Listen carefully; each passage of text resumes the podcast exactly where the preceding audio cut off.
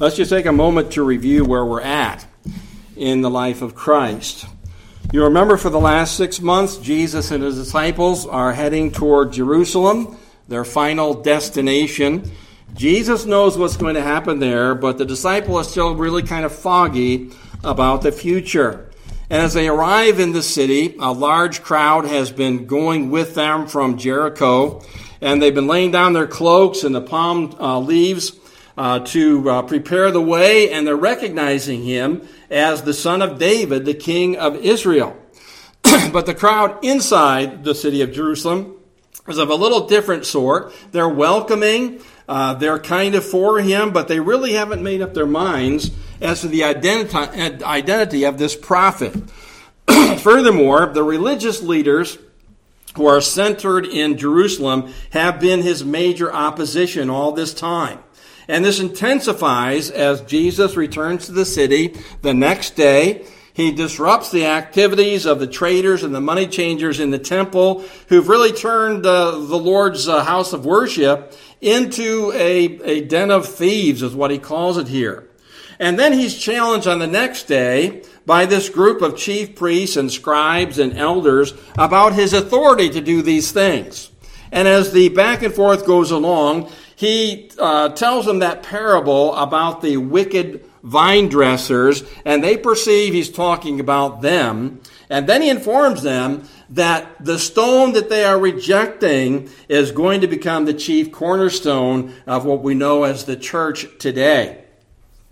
These leaders then attempted to lay hands on him, but they feared the crowd, and so instead they tried to trap him with their questions, with their words, to turn them against the Lord Jesus, and eventually take him and have their will with him accomplished. Now, in verse 28, we conclude these questions that are being asked to the Lord Jesus. And this time, it's not a group that's coming with their supposed answer to trip him up, or a question to trip him up, but a person who seems to be sincere. He's just a lone scribe. And this is the only time in Mark's gospel we see an open-minded person coming to the Lord Jesus, an expert in the law, and asking this question. It's the only time Jesus actually commends one as well. So it's a very significant moment in the narrative. And the question that's posed here is really the theme of our sermon. What is the first or greatest commandment? If you're familiar with the Bible today, how would you answer that question? Certainly no better or wiser than the Lord Jesus did. So let's ask God's blessing on his word this morning. Heavenly Father, we're thankful today, once again, we have your word preserved for us. We're thankful we can go to it and see what your will is for us, and Lord, how we ought to be living for you. And we pray, Lord, today as we look into what Jesus says is the greatest command, that you would help us as your people to obey it. And Lord, if there's somebody here is not sure of their relationship to you, may they see that God loved us first to make it possible for us to love him. We ask your blessing, Lord, as we continue this morning. In Jesus' name, amen. All right, the first thing we want to look at here is verse 28, and this sincere question by an open-minded scribe. And Mark's giving a positive spin on this situation. Matthew, not so much. But he says that one of the scribes came.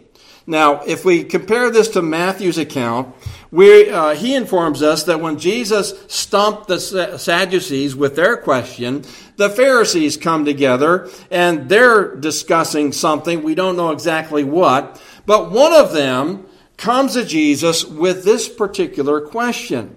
Now, you remember that the scribes were experts in the law, and they were largely hostile toward Jesus. Some of them were Pharisees, and Matthew identifies this man as a Pharisee as well as a scribe coming to Jesus. And his question was to test him. Now, that can be taken positively or negatively, but as you look at the whole story here, I think that testing was actually genuine and sincere, and the response that Jesus gives later to this man supports that thought. Now, let's look at the reason here, the underlying question that is being asked. This scribe has been listening to what's been going on, having heard them reasoning together. Okay, so maybe all these questions have been asked Jesus. He's heard his response to them. He's kind of weighing these things in his mind.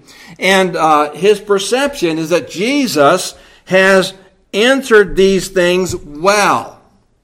Now that word well means in a wholesome fashion, in a satisfying way.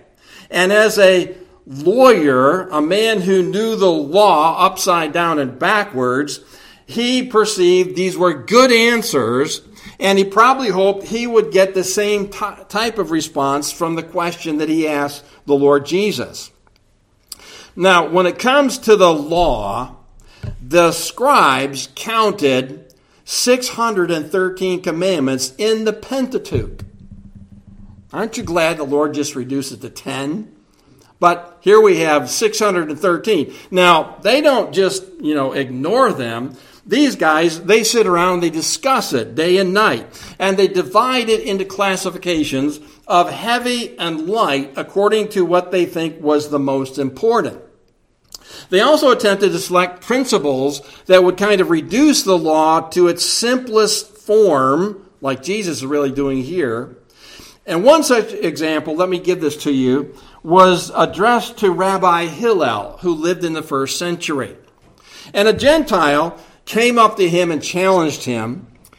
He said, "Make me a proselyte on condition that you teach me the whole law while I stand on one foot." Now, I don't know how you if you've tried to stand on one foot lately. You can do it for a while, but you can't do it for a long while. So he's probably thinking, how are you going to reduce the law or make me a proselyte to Judaism before I have to use 2 feet to stand up? Well, this was Hillel's reply. "What you hate for yourself, do not do to your neighbor. This is the whole law. The rest is commentary. Go and learn." So he did a pretty good job there, especially that this is so similar to what Jesus has to say. So Jesus then is asked to reduce the law to its most important component, the idea behind being the first commandment of all. So let's take a look here at Jesus' take on the great commandment. And it's really twofold in nature. The first thing he says here in verse 29 is the basis of the commandment. "The first of all the commandments is, Hear, O Israel, the Lord our God, the Lord is one." Now that's taken from Deuteronomy chapter 6, verses 4 and 5. And the first word there, the word hear, is in the Hebrew, Shema. So this was the Jewish confession of faith in the Old Testament, the Shema. And that simply means you better listen to this. It's very important. Pay strict attention to it. Now, a devout Jew would repeat that passage through verse 9, as well as parallel passages in chapter 11, and also in Numbers 15, every morning and every evening. Now, that wouldn't be all that bad an idea today, would it? To say, "Hear, O Christian, the Lord our God, the Lord is one," and then repeat the rest of these two commandments. Well, what's the significance of Jesus beginning with that thought, with that idea, to introduce the greatest command? Well, it was a reminder to his listeners and a confession of who it is they're supposed to love. It is the Lord, all capital letters, that means Yahweh, the one who made covenant with Israel in loving kindness, and he's the self-existing one who becomes in grace everything that his people need for their salvation and their sustenance, both materially and spiritually. He alone is one God, the only God, the unique God, and he says it's our God. And even though in Christ's day polytheism was worldwide, and Mark's readers, largely from Rome, would have converted out of those religions to trust in the Lord, the one God who saved them through his son Jesus. So they become monotheistic. And one commentator put it like this: everything we do radiates from this theological core. Life and theology begin at the same place, from a love relationship with a living God to whom we submit as to the one and only Lord. So that's a good starting point, Jesus reminds them of. The basis for this command is grounded in the person of God who showed his love by entering covenant with his people. And that love in the story of Mark is going to be manifested in just a couple of days as Jesus goes to the cross. All right. Jesus then gives us the first component of the greatest command, and that's in verse 30. Love God completely. And you shall love the Lord your God. All right, so this makes sense, doesn't it? What you choose to worship, you love, and you actually become like. The real God, the Creator God, the God who saves us, deserves to be worshipped and loved by his people. And you're familiar with the term love here in the Bible is agapao. That is elevated in God's word to the highest form of love because it comes from God and it describes his type of love, which is selfless, the kind of love that he expressed when he sent his son into the world to die in our place, the same kind of love that caused the Lord Jesus to go to the cross of Calvary, voluntarily lay down his life for our salvation. And if you know God, if you don't know God, you cannot express this level of love in your life. If you do know him, this is the kind of love that he deserves and that you can express to him and others. So, our love for God is to be full, to be whole, and to be complete, as Jesus uses the different expressions drawn from that text back in Deuteronomy. He does add one component not found there, but it is in the Septuagint, and that is the mind. So this covers all the scriptural aspects of man that are to be turned to the Lord in adoration. He says we're to love God with all our heart and with all our soul. And we don't always distinguish between those two things. They stand for your innermost being, who you are on the inside. They convey the center of your intellect, your thought processes, your emotions, and your will. And we're to love the Lord from the very core of our being and our existence. By mentioning the mind, Jesus kind of expands the intelligent side of worship. We think about the way we should love the Lord. When we come into a worship service, for instance, our mind doesn't wander about thinking of things we're going to do later or through the coming week. We focus on what we're doing. We sing praises to God. We think about the words that we're bringing before God, and we hear the word of God preached. We are attentive to it. And so our intellectual powers are being involved. We're thinking about these things. And then he mentions strength, which alludes to our activities through our body. The whole man loves God, not just your mind and not just your feelings, but in your activities of life. Actions reflect your attitudes. One commentator said, heart represents the control center of human personality, soul, the self-conscious thought life, mind, the thought capacity, and strength, all of one's bodily powers.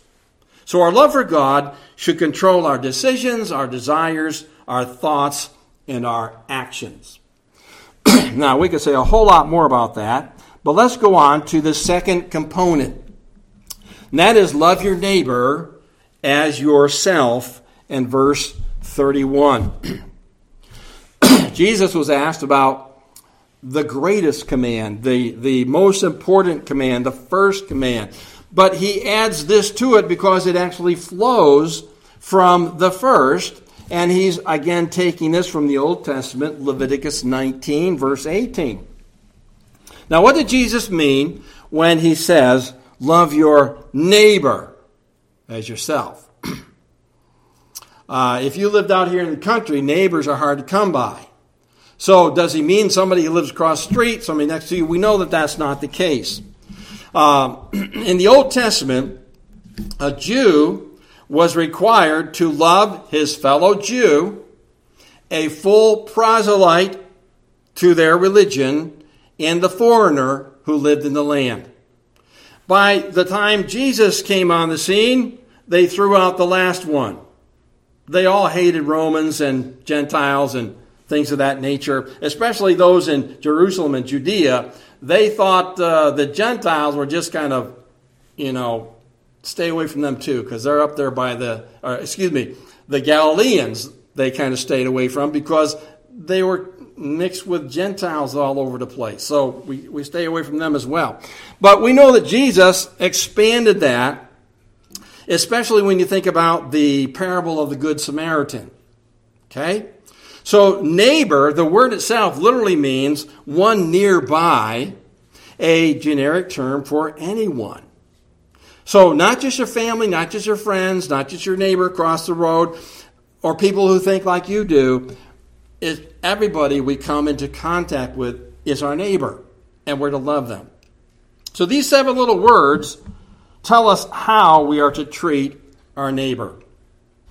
We are to love them as we love ourselves. We're to treat them as we treat ourselves. Now, when the Lord speaks about this self-love, this is not the love advocated by modern-day psychotherapy and counseling. It's not about self-esteem, be it high or be it low.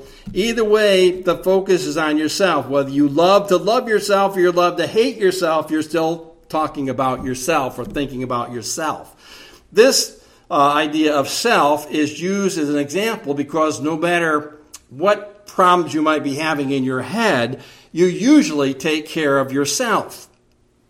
And so this kind of love Jesus is talking about goes out beyond yourself to other people. We take care of ourselves, don't we?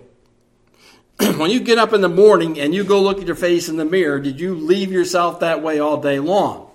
Well, maybe if you're not going out anywhere, so who cares what I look like today? But you usually wash your face, you clean yourself up, comb your hair, brush your teeth, all that good stuff. And you're taking care of yourself. You don't even think about it. And then we feed ourselves, we take care of all of our needs, we avoid pain and unpleasantness as much as we possibly can. The way we treat ourselves is the way God wants us to treat everybody else.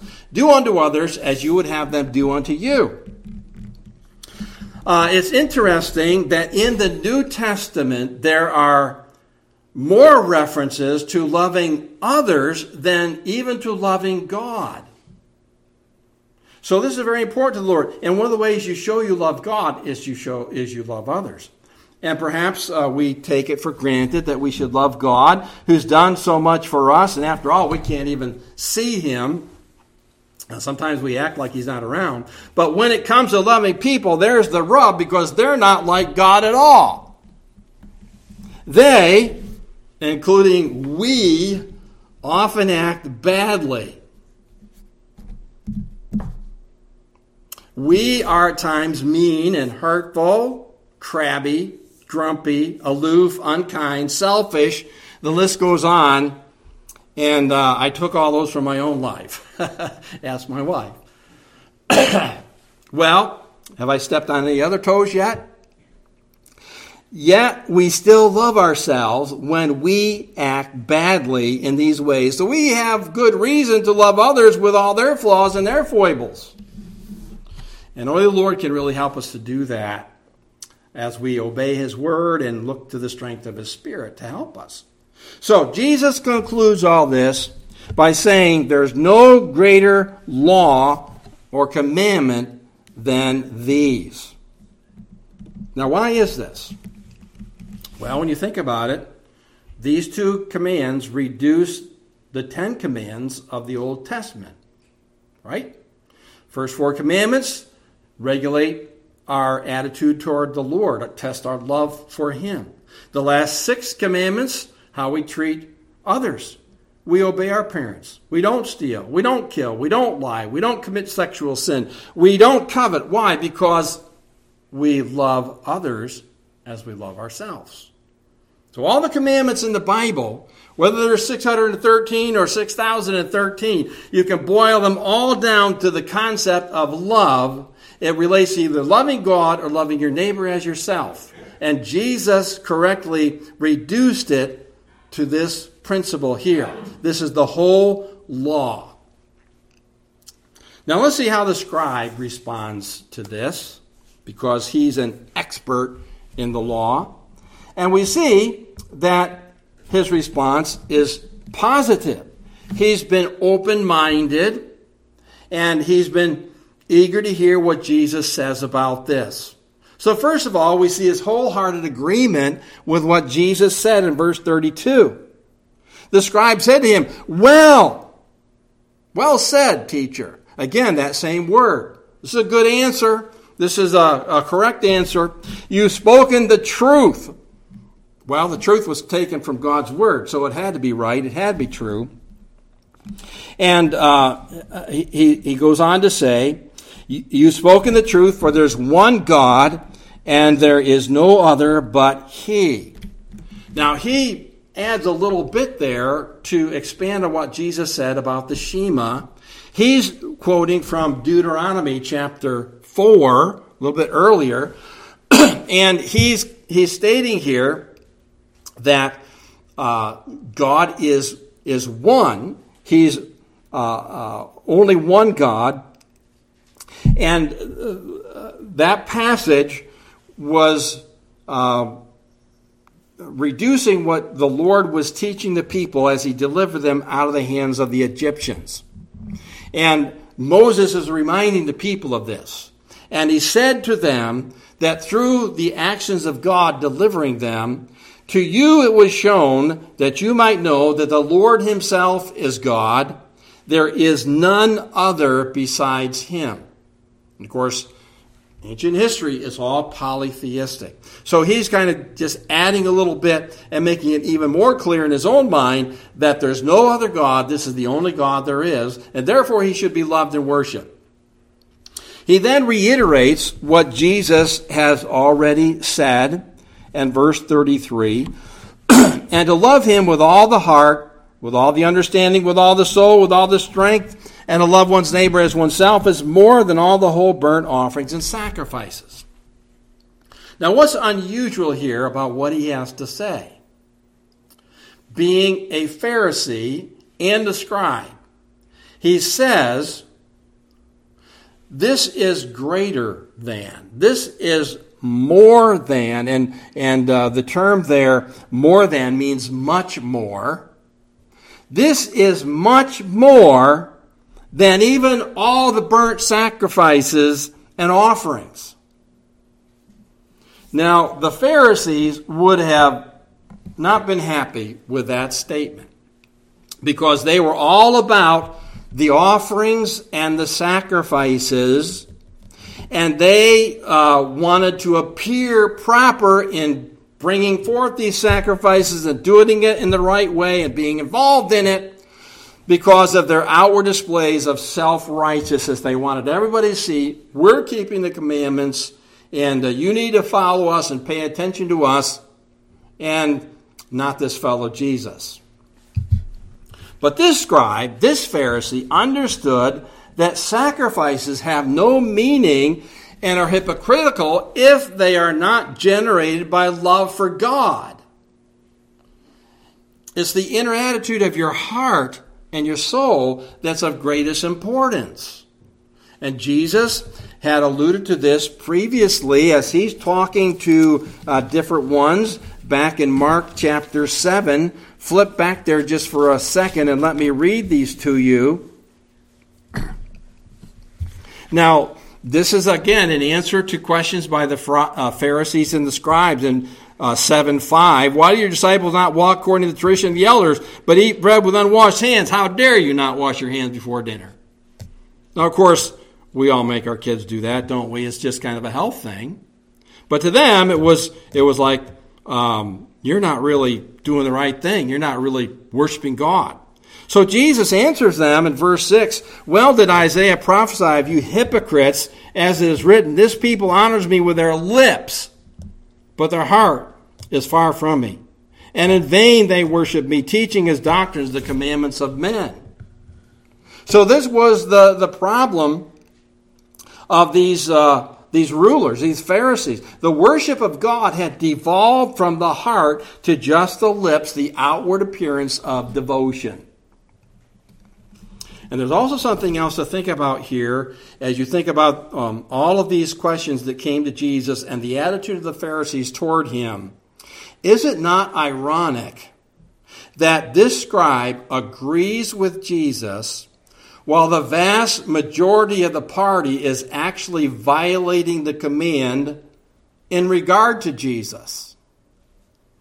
They've been plotting his demise. They've already tried to take him as he was in the city, but they were afraid of the crowd's reaction. And now we know in a couple of days they will arrest him, they'll deliver him to the Romans, and they will support his execution. So how is that loving your neighbor as yourself? And then, of course, loving God, who says you should love your neighbor as yourself. So proof of your love for God is your love for others, and they were violating that very important principle.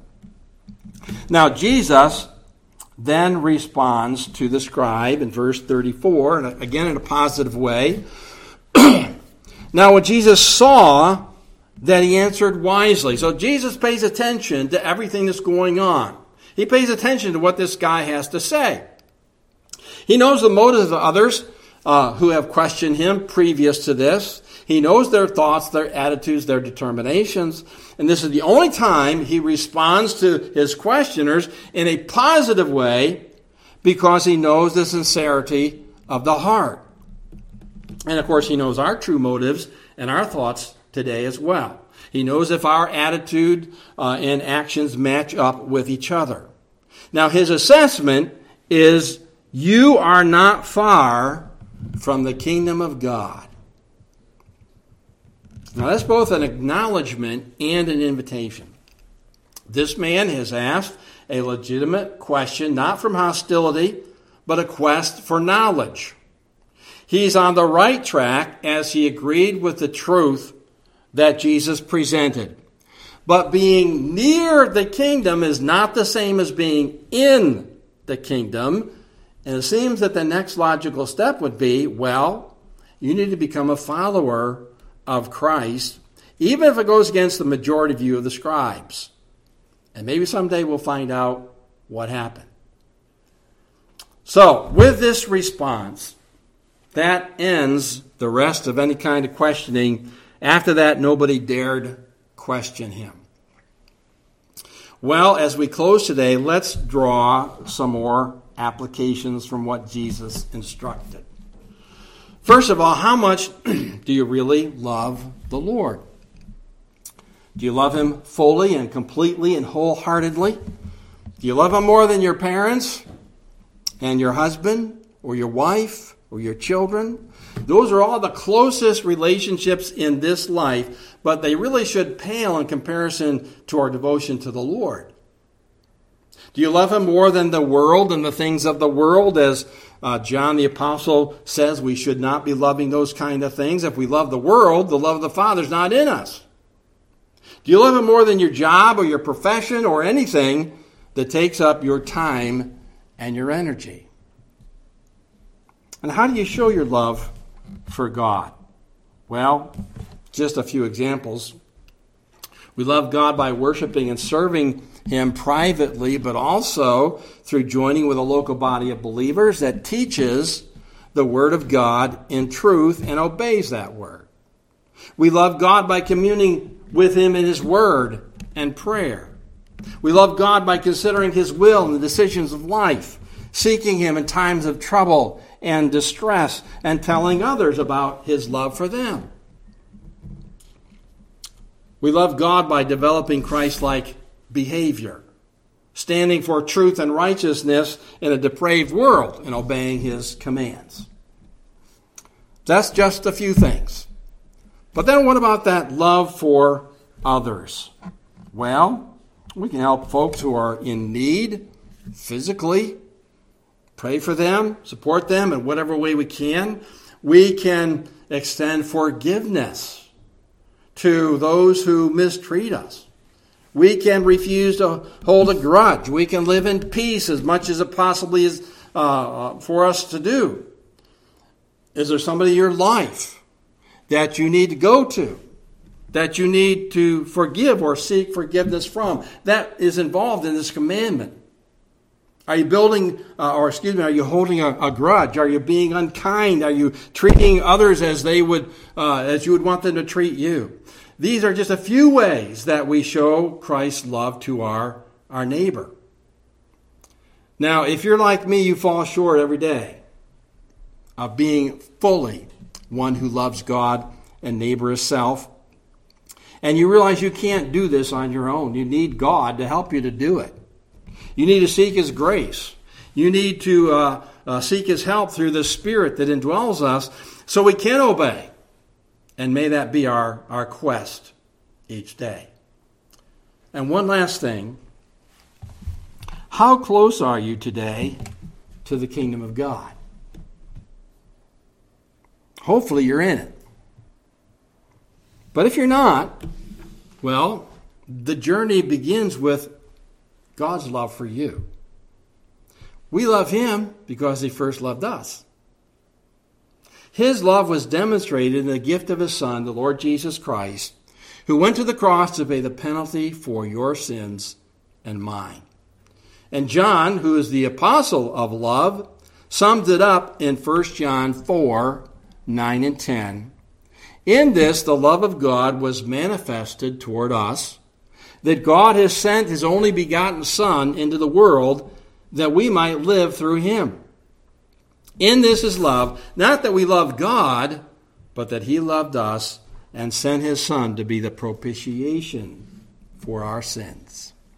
That's what you need to believe, not to be near the kingdom of God, but to be in the kingdom of God. And the Lord Jesus invites you to trust him as your Savior today. Well, there's a lot of food for thought in these verses, so let's ask the Lord to help us apply them this morning. Heavenly Father, again, we are thankful that from eternity past you loved us, and you provided the way for us to be saved and to know you personally. And Lord, as a result of that, we pray that each person here would have an active knowledge of receiving Christ as their Savior. And Lord, give us the strength we need each day to love you, to put you first. And because we love you and we've experienced that love, that we can share it with others. We can bestow it upon others. So Lord, help us to confess our failure. We know, Lord, that often we fall short of loving you the way that we should and loving others like we love ourselves. So help us, Lord, just have a tender heart to realize this truth and call upon your strength each day to help us to live out the greatest commandment. We ask in Jesus' name and for his sake. Amen.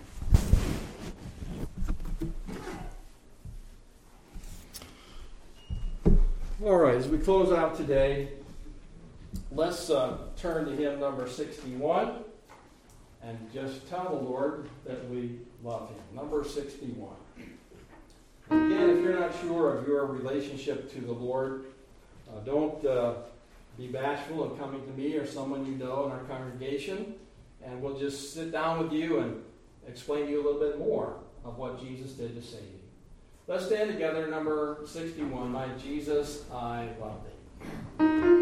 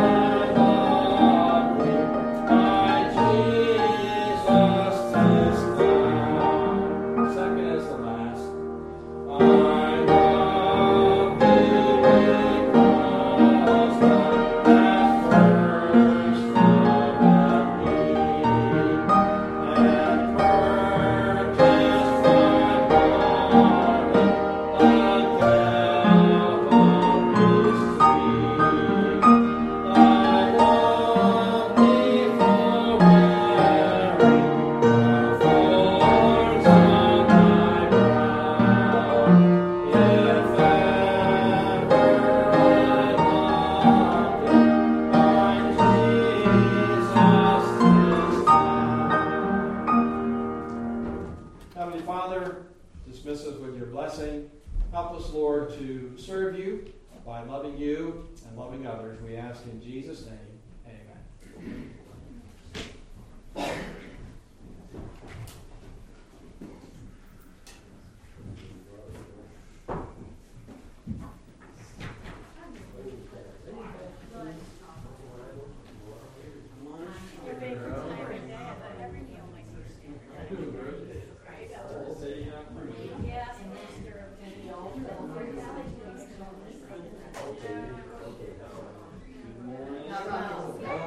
well, a lot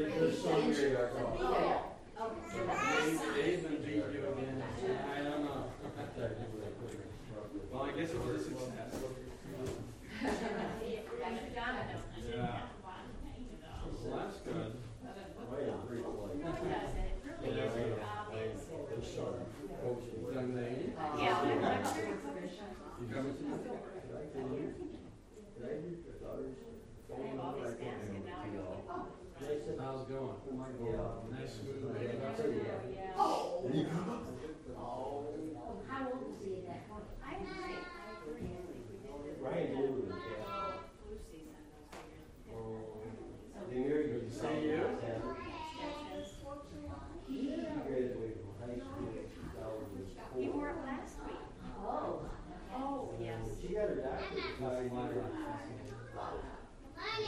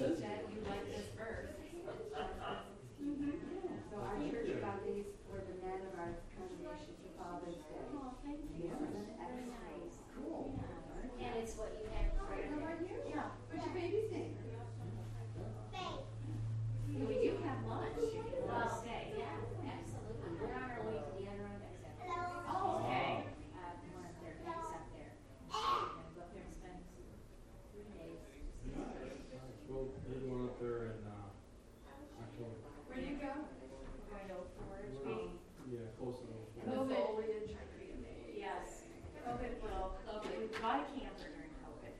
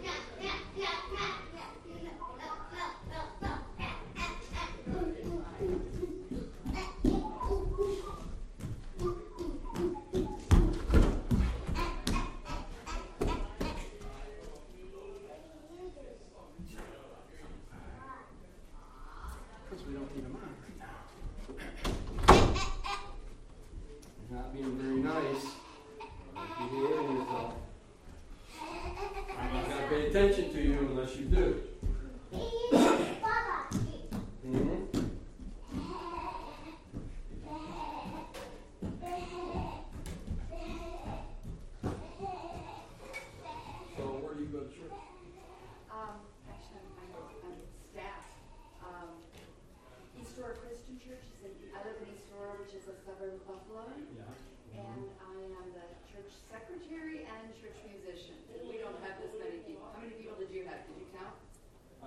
Everybody comes, we're in the low 30s.